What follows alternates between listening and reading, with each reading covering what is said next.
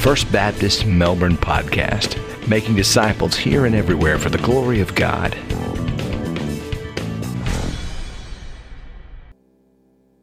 Church family, it is so good to be able to be back with you today and to be able to study the Word of God uh, together. Uh, I do want to thank uh, Aaron Still, our church planning director, for doing such an excellent job last week, continuing our series through the book of Acts. Uh, remember that the story of Acts is really the story of the church. And if you're a follower of Jesus Christ, if you're a part of his church, then this is your story too. And just to remind us of where we are in this story when we come to Acts chapter 2, by this time the Lord Jesus has already died on the cross for our sins. He's already been resurrected. He's already ascended into heaven. And now 10 more days have passed. Now it's 50 days past uh, that first Easter weekend. And at the beginning of Acts chapter 2, on a day that we call the day of Pentecost, Jesus gave the gift of the Holy Spirit to his church. And it was an incredible day. And from the moment that the Spirit began to indwell uh, those first 120 believers, amazing things began to happen. You might recall that they went out into the streets and began to speak in languages that they had never known and never studied before. And then Peter, who was filled with the Holy Spirit, preached that first sermon, incredible message about who Jesus is and, and what Jesus had done and, and how those who were listening could be saved when they trusted in Jesus. And let's pick up the story right there after the response of the crowd to Peter's message that day. In verse 40, we read, And with many other words he testified and exhorted them, saying, Be saved from this perverse generation. Then those who gladly received his word were baptized. And that day, about 3,000 souls were added to them. And they continued steadfastly in the apostles' doctrine and fellowship, in the breaking of bread, and in prayers. And then fear came upon every soul. Many wonders and signs were done through the apostles. Now all who believed were together and had all things in common and sold their possessions and goods and divided them among all as anyone had need. So, continuing daily with one accord in the temple and breaking bread from house to house, they ate their food with gladness and simplicity of heart, praising God and having favor with all the people. And the Lord added to the church daily those who were being saved. Let's pray together. Father, we thank you for your word today. We thank you for this picture of the early church. Father, we pray today through your word that you would speak to us. Father, help us to see and to know how this word is meant to transform us and to change even the way we are living our lives today. We ask it in the name of Jesus, our Savior. Amen.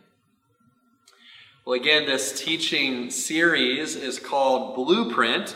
Uh, most of you know that our church has been finalizing our building plans on our new worship center. And so, over the course of, of the last year or so, as we've been working on this project, I can tell you I've looked at more sets of blueprints than I ever thought that I would look at uh, in my life. And I've gotten an education along with our building team about all the, the specifications and the requirements uh, that need to go into that building. I, I tell you, I'm just thankful that we have a builder and we have an architect that understands those specifications and is able to draw out a set of blueprints that will meet all of those requirements. Of course, you know, one of the things that this uh, pandemic has, has shown us uh, just again so clearly is that the church is not a building. Right? The church is not this building that I'm sitting in right now. The, the church is not the new building that will be built either. No, the church is the people of God. You and I are the church, and we are His church.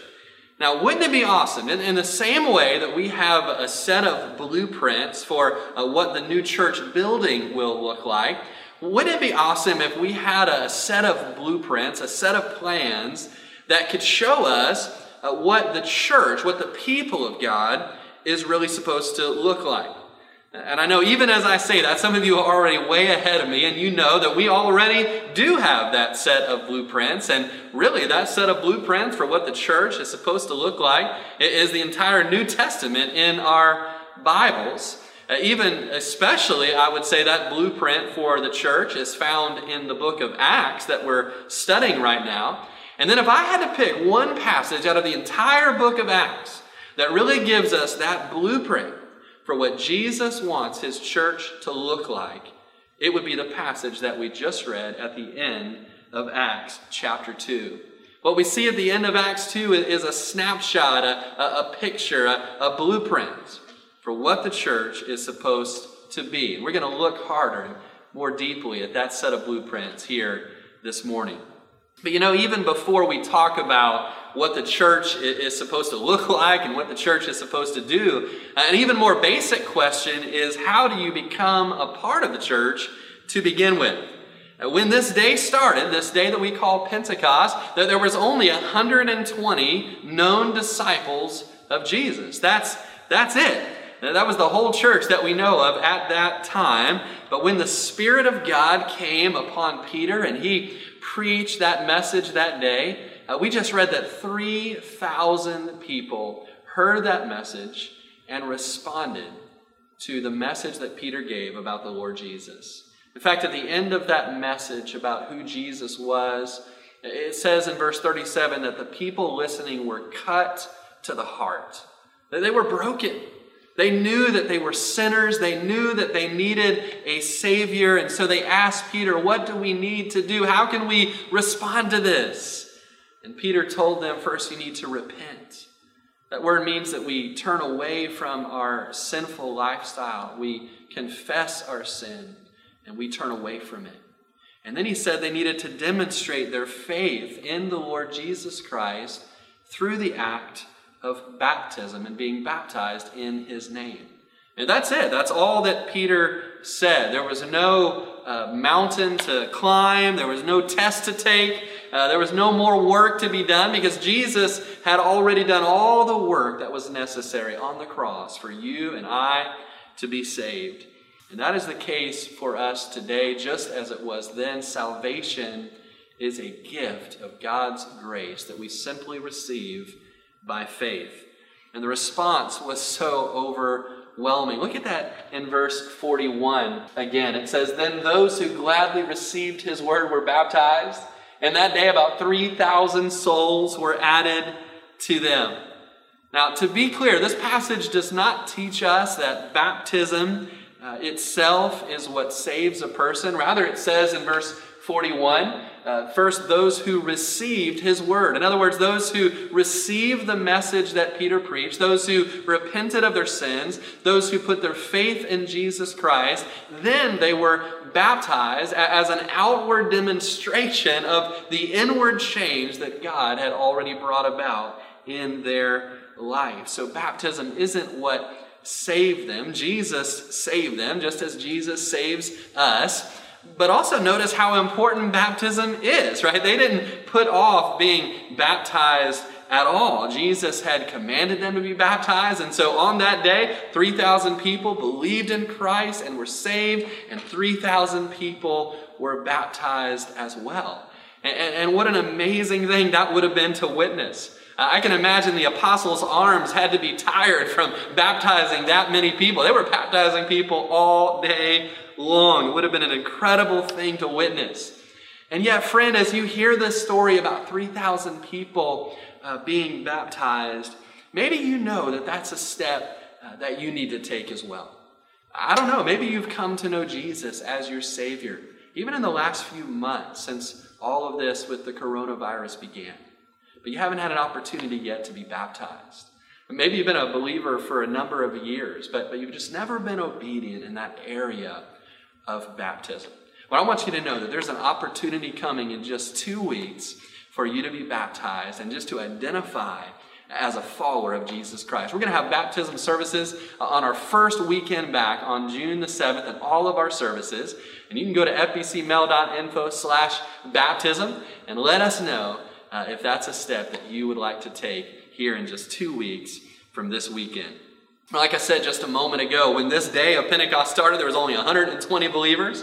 But now, because 3,000 people were saved, now there's 3,120 believers by the time the sun set on that day of Pentecost.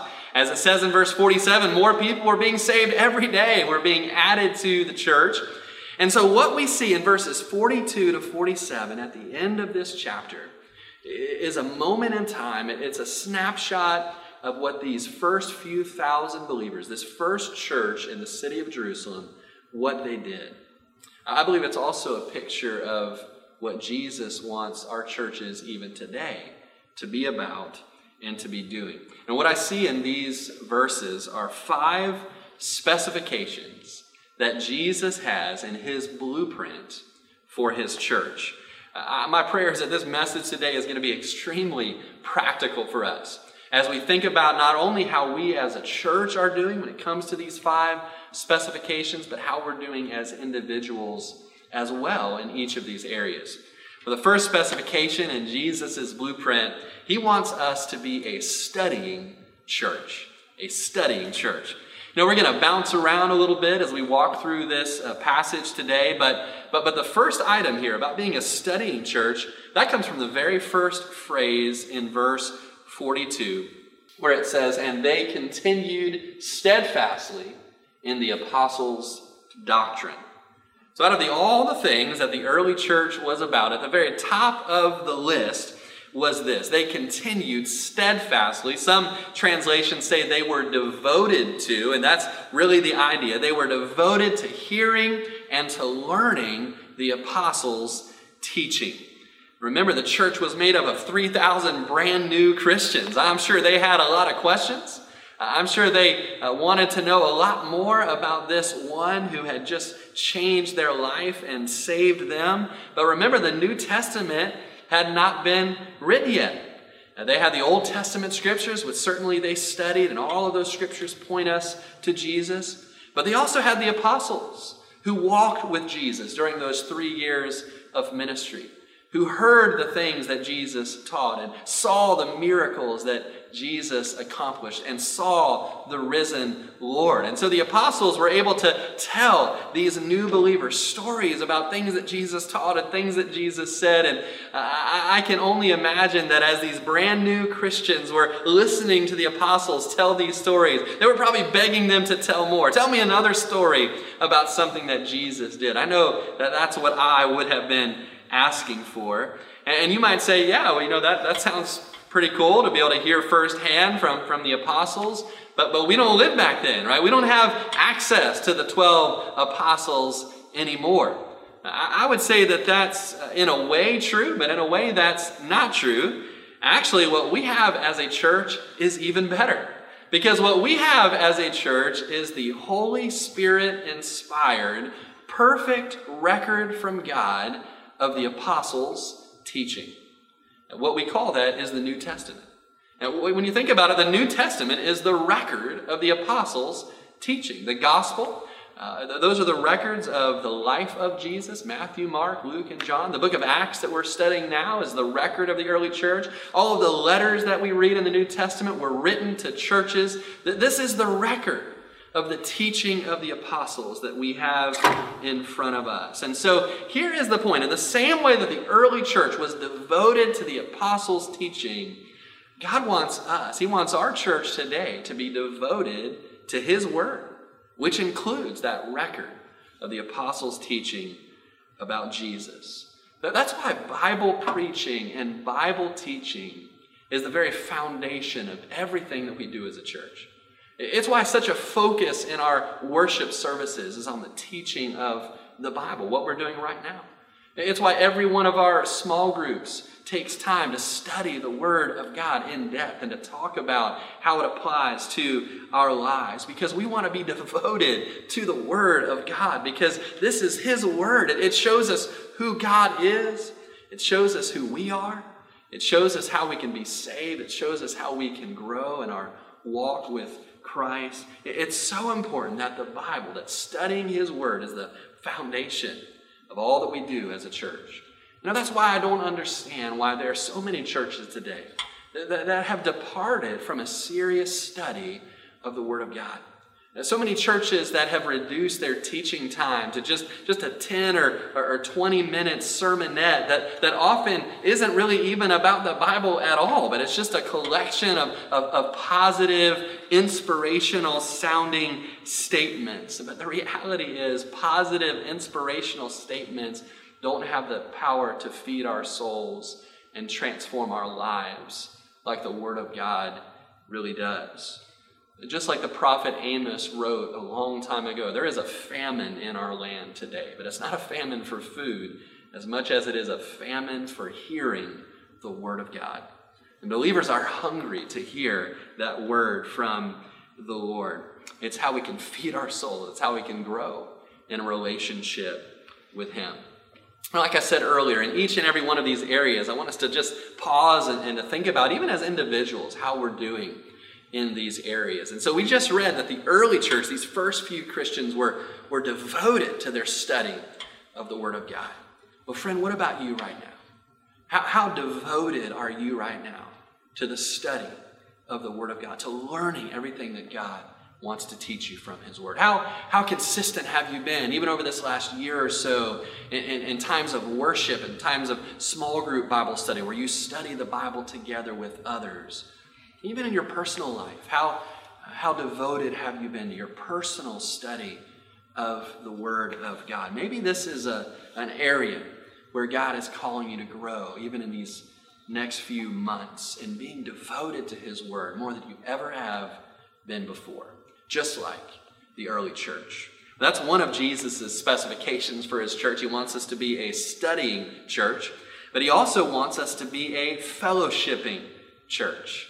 You look back in verse 42 once more, we'll read a bit further. He says, And they continued steadfastly in the apostles' doctrine and fellowship. You know, that word for fellowship there is the Greek word koinonia. And the root of that word means to have something in common.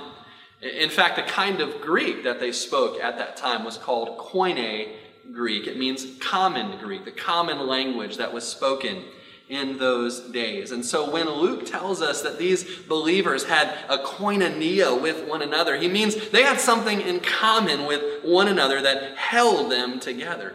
Of course, what they had in common is the same thing that we have in common, and that's our faith in the Lord Jesus Christ that binds us together as a family in Him. And you know, the closer that we get to the Lord Jesus, the closer we also get to our brothers and our sisters in Christ.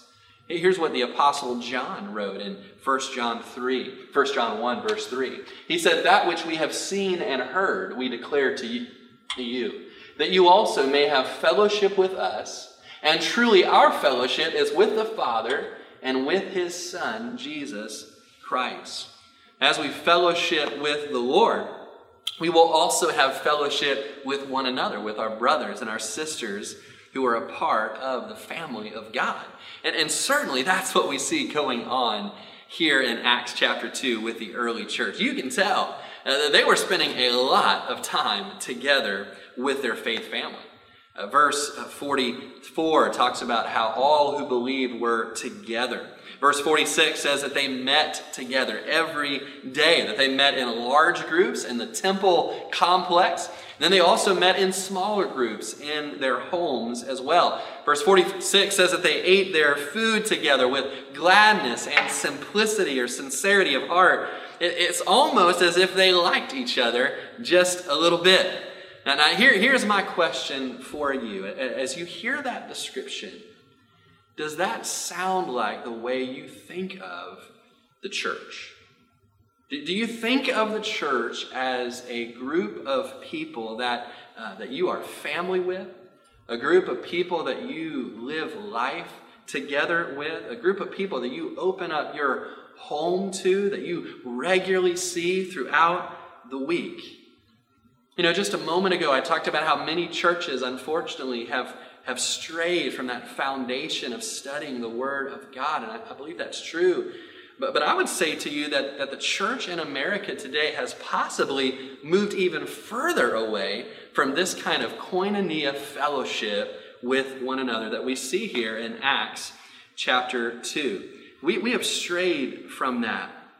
Uh, very often we think about the church as a place that I go once a week, a certain event that I attend where I, I listen to some music that, that I like and I hear a guy talk for a while and, and then I go home and I live my life the rest of the week uh, pretty much the way that everybody else does. But clearly that's not what we're seeing in the early church in Acts chapter 2. You know, I know all of us have multiple areas of life, and sometimes it almost feels like every one of those areas of life is like another ball that we have to juggle and we have to keep in the air. You know, we have our, our, our work life, and uh, we have maybe for school for some of us, we have, have our family uh, as well. And then some of us think about the church almost like it's another one of those balls that just along with all the others that, that we just have to juggle, we just have to keep in the air. But, but what if we thought about things a little bit differently? What, what if we uh, thought about the fact that when we come to put our faith in Jesus Christ, not only does He save us as individuals, but He saves us into a family. That He saves us into a community with other Christians. And so, really, the church is central to who I am. At that point, the church is no longer just one of the balls that I juggle. That the church is who I am. I'm a part of the church through faith in Jesus Christ. I'm a Christian who's in community with other Christians. And now all the other things that I do in my life, I do with that identity as a Christian in community with the church. I think that's a different picture of the church than is common today. But it's clearly how the early church saw themselves. The, the church, being a part of the church, was central to their identity. Now, I heard a story about a man who uh, asked a, a preacher a question. And he said, You know, preacher, do you think a person has to join a church uh, in order to go to heaven? The preacher was kind of taken off guard by that, but he responded with a simple no. And the man was delighted with that answer, kind of patted the preacher on, on the shoulder and said, you know, how broad minded he was to think that way. But, but before the man walked away, the preacher stopped him and he said, uh, Do you mind if I ask you a question? He said, No, that's fine, go ahead. And he said, Well, why would you want to go to heaven that way? In other words, when we get to heaven, what we're going to be doing is spending time with other believers, spending time with our brothers and our sisters in Christ, and, and why would we want to go to heaven and spend time with our family in Christ when we don't want to have anything to do with our church family here on the earth? It's a good way to put it. You know, being a part of the church and being around other believers is not a, a, burden or, or a nuisance or something to avoid. Rather, it is a great blessing and a great privilege I think that's part of what we've all been missing during these days of this quarantine, this time of isolation. We've been missing our family. And I agree so much with what Dietrich Bonhoeffer wrote in his great book, Life Together. This is what he said about the church. He said, It is grace, nothing but grace, that we are allowed to live in community with Christian brothers and sisters.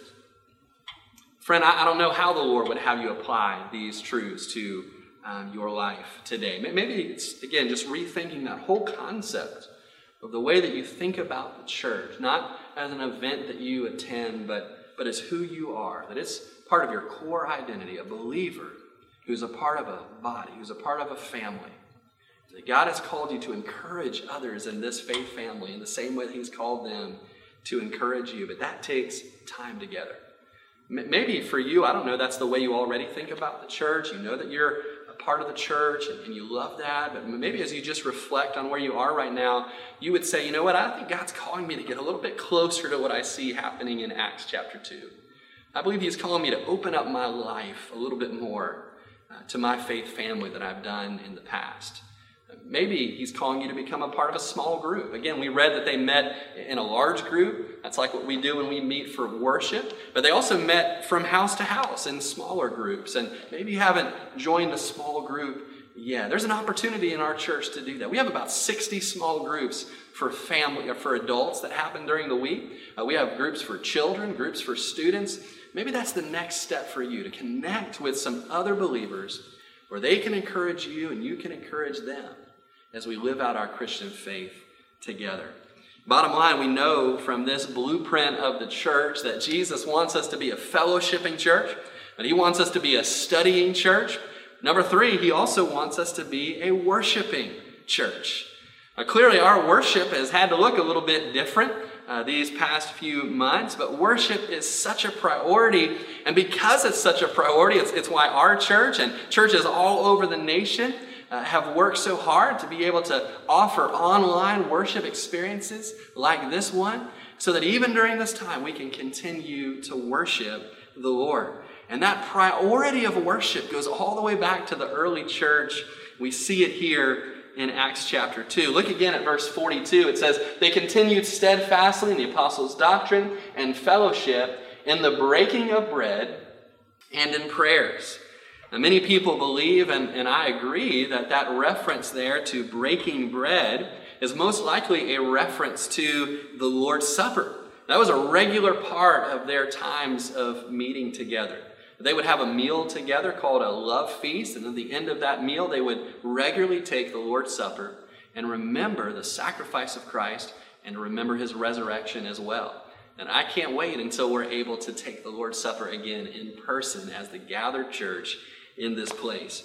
Verse 42 says they also prayed together. I believe they prayed when they met in the temple in a large group. I believe they prayed when they met in smaller groups from house to house. Because, you know, it's only natural when brothers and sisters get together in the family that we're going to want to talk to our Father, our Heavenly Father, together. So they took the Lord's Supper, they prayed. It also says in verse 47 that they praised God together. Certainly, musical praise was a part of that. Elsewhere in Scripture, we read about songs and hymns and spiritual songs. That was all a part of their worship. One thing I want you to notice is just how regular, how consistent their worship was as well. Again, in verse 46, it says they met every day, every day in the temple or eh, from house to house. We know they met on Sundays, the day that the Lord Jesus rose from the dead. But they couldn't wait another seven days to meet with their church family again. And so they met just about every day together in some form or fashion. Now, does that mean that we have to worship with other brothers and sisters every single day or we're uh, somehow sinning against the Lord? No, I don't, I don't believe that that is the case. We have to remember this is a description of what the early church did. It's not a command that we do precisely the same. But with that said, certainly as we look at this picture of the early church, we can tell that meeting together for worship should be a regular part of our life. And because of that, what we've been going through for these last few months of not being able to meet together should really be killing us, right? It should be so hard for us uh, because we miss so much being able to meet together with our church family for worship. We should be longing to be able to get back together and to worship the Lord. Uh, because even as much as we've talked about how thankful we are that we have technology like this and uh, that we're able to, to worship in this way, uh, even though that we've said that while we're alone, we're not totally alone, we're, we're hashtag alone together, right? Even though we have said that and that's true, can, can we all just acknowledge together that that alone together still isn't as good as together together, right? It's still better to be together, to assemble with our faith family. I, I do know that on one on the one hand, for uh, for moms and dads out there, uh, you know, being able to, to go to church right in your family room, uh, not having to wrangle the kids and get them all ready to go out the door and get them all dressed up, being able to go to church in your pajamas, uh, being able to eat some frosted flakes while you go to church, right? That's a lot easier uh, than, than it is uh, when we come together in this place, but also we have to acknowledge that it isn't the same. That God does something in our hearts uh, when we obey his command in Hebrews chapter 10 to assemble together with the people of God for worship. And I've heard from some of you who have said, Pastor, when I, when I heard you say last week that on June the 7th we're going to start to worship again together, uh, you told me how tears began to fall down your, down your face as you thought about that. And because you just said, I, I just miss my church so much. And I resonate with that. I, I, feel exactly the same way. I can't wait to see you. I, I do know, even as I say that, that there's some of you who are watching this, and, and because of health reasons, you're not going to be able to come uh, on June 7th. It might be a little bit longer until uh, it's going to be safe for you to worship with us again. And I totally understand that. Uh, but, but I just want to say this, though. You know, when we get past all of this, when the coronavirus is completely behind us, when it's safe for, for all of us to be able to worship together again, I just hope that as a church, we come out of this time more committed to worshiping together every week than we ever were before. I hope that's the result of this. You know, they say sometimes you don't realize what you have until it's been taken from you. And that's my prayer that this time of not being able to worship together would remind us of what a precious gift worshiping with our church family is. Maybe, you're a family, I don't know, that, that average before the coronavirus, you average coming to church once a month or, or twice a month. Maybe you'd come out of this time and you would say, you know what, as a family, we're going to make that commitment. We're going to be there every week because we've seen, God has shown us what a precious gift it is to be able to worship with my faith family, and I don't want to miss those times together. Now, there's two more specifications that Jesus gives us here in his blueprint for the church. We're going to go very quickly through these last two, but number four, he also wants us to be a giving church. A giving church. Look with me at verses 44 and 45. It says, Now all who believe were together and had all things in common, and sold their possessions and goods, and divided them among all as anyone had a need. Now, when it says there that they had all things in common, that doesn't mean, as some people have said, that this was some kind of an early form of, of communism or something. There was no government that was enforcing this or taking their possessions or their property and, and redistributing it throughout the whole body. That, that's not what was going on. This was voluntary. Uh, this was something that was done as the need arose. These believers still own stuff. They still owned houses. It says in this passage they met in one another's houses for worship. But I believe they understood what the Bible teaches us. And that's that everything that we have really belongs to the Lord. That He's the one who has given these things to us, and He has been so gracious and so generous with us. He has shown us so much grace. And this early church understood that, and because of that, they held their possessions very loosely. And they also had a heart for their brothers and their sisters in their faith family. And so if anybody in their church had a need, and it was within their power to meet that need, they would even go so far, this passage says, to sell those possessions in order to be able to bless that brother or that sister and meet their need. Now, I know you hear that, and, and, and I hear that. That sounds radical to us, but I think it goes back to how we view the church to begin with. Again, if the church is just a, a, building I drive up to or an event that I attend once a week, well, then we're not going to live that way. But if we understand that the church is who we are, that we're a part of a spiritual family, well, then we're going to be ready, if it's within our power, to meet a need in one of our family members' life, one of our brothers and our sisters in Christ, especially when they're going through a difficult time. You know, right now, our, our whole community, our whole nation is going through a, a difficult time. And, church, I just want to want to commend you for really living out what we're talking about right here, for living out being a giving church. You know, within a day or two of when we announced that we were going to begin uh, handing out food to our community on Sunday nights, within a day or two, these two huge containers that we had built uh, right by our main entrance, within a day or two, they were filled with food. And, and I don't know how many weeks we've been doing this now, but they've been filled just about every day since that announcement first went out, day after day. Uh, you have been faithful to bring that food. And every Sunday night, we've been able to give that food out. And of course, don't stop with that. Keep on bringing that food because every week we have more cars coming than the week before. There's such a need in our community for that. But, but I just want to share with you, church, that, that when a church gives in that kind of a sacrificial way, people in the community notice that. Now, Pastor Doug has told me, who's up here every Sunday night, he has told me uh, about how many people have uh, just come through that line and, and even from their car when they roll down their window and they just share with him, I can't believe that your church is doing all this for us. And as soon as you guys are back open, we want to come, we want to worship with you. You know, it's easy to say that we love people. It's easy to say that we love our community, but right now God has given us a chance to show it. To show the love of God, not just in our word, but in our deed as well. And church, let's keep on doing that. Let's be a church that gives, that blesses one another, but also is willing to bless the community as well. Well, there's one final specification in Jesus' blueprint for his church. We've already seen that we need to be a studying church. We need to be a fellowshipping church. And we need to be a worshiping church. We should be a giving church. And then if we're faithful to live out all of those things, then by God's grace, we get to be a multiplying church.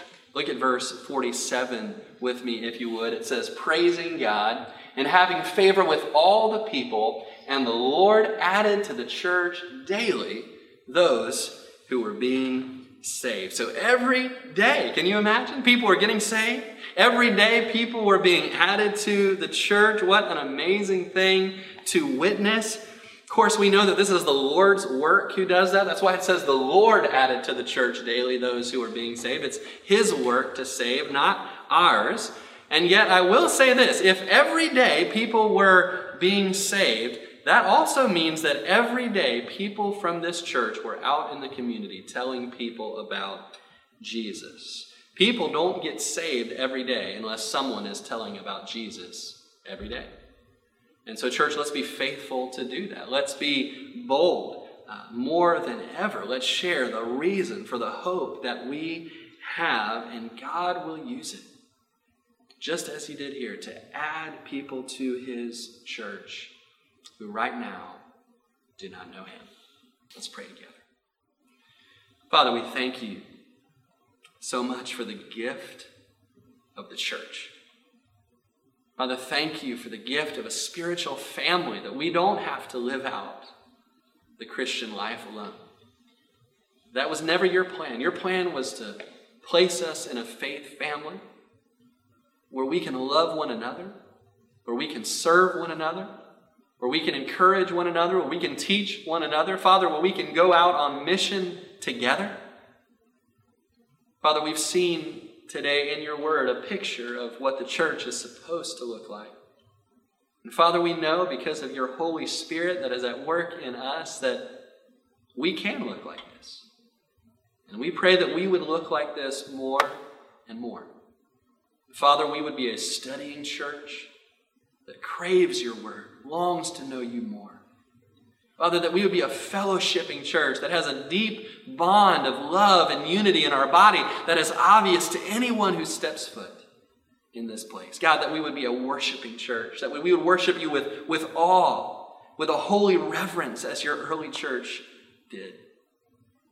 Father, we pray also that we would be a giving church. Father, that you would even expand our understanding of what it means to sacrificially give to those who are in need because you have given to us the ultimate gift. Father, we pray that we would be a multiplying church, that we would get to see you move here in Melbourne and Palm Bay, and everywhere you take us in this world, that we would get to see you add people to your body, to your church, because of your work in their hearts. Father, we thank you in Jesus'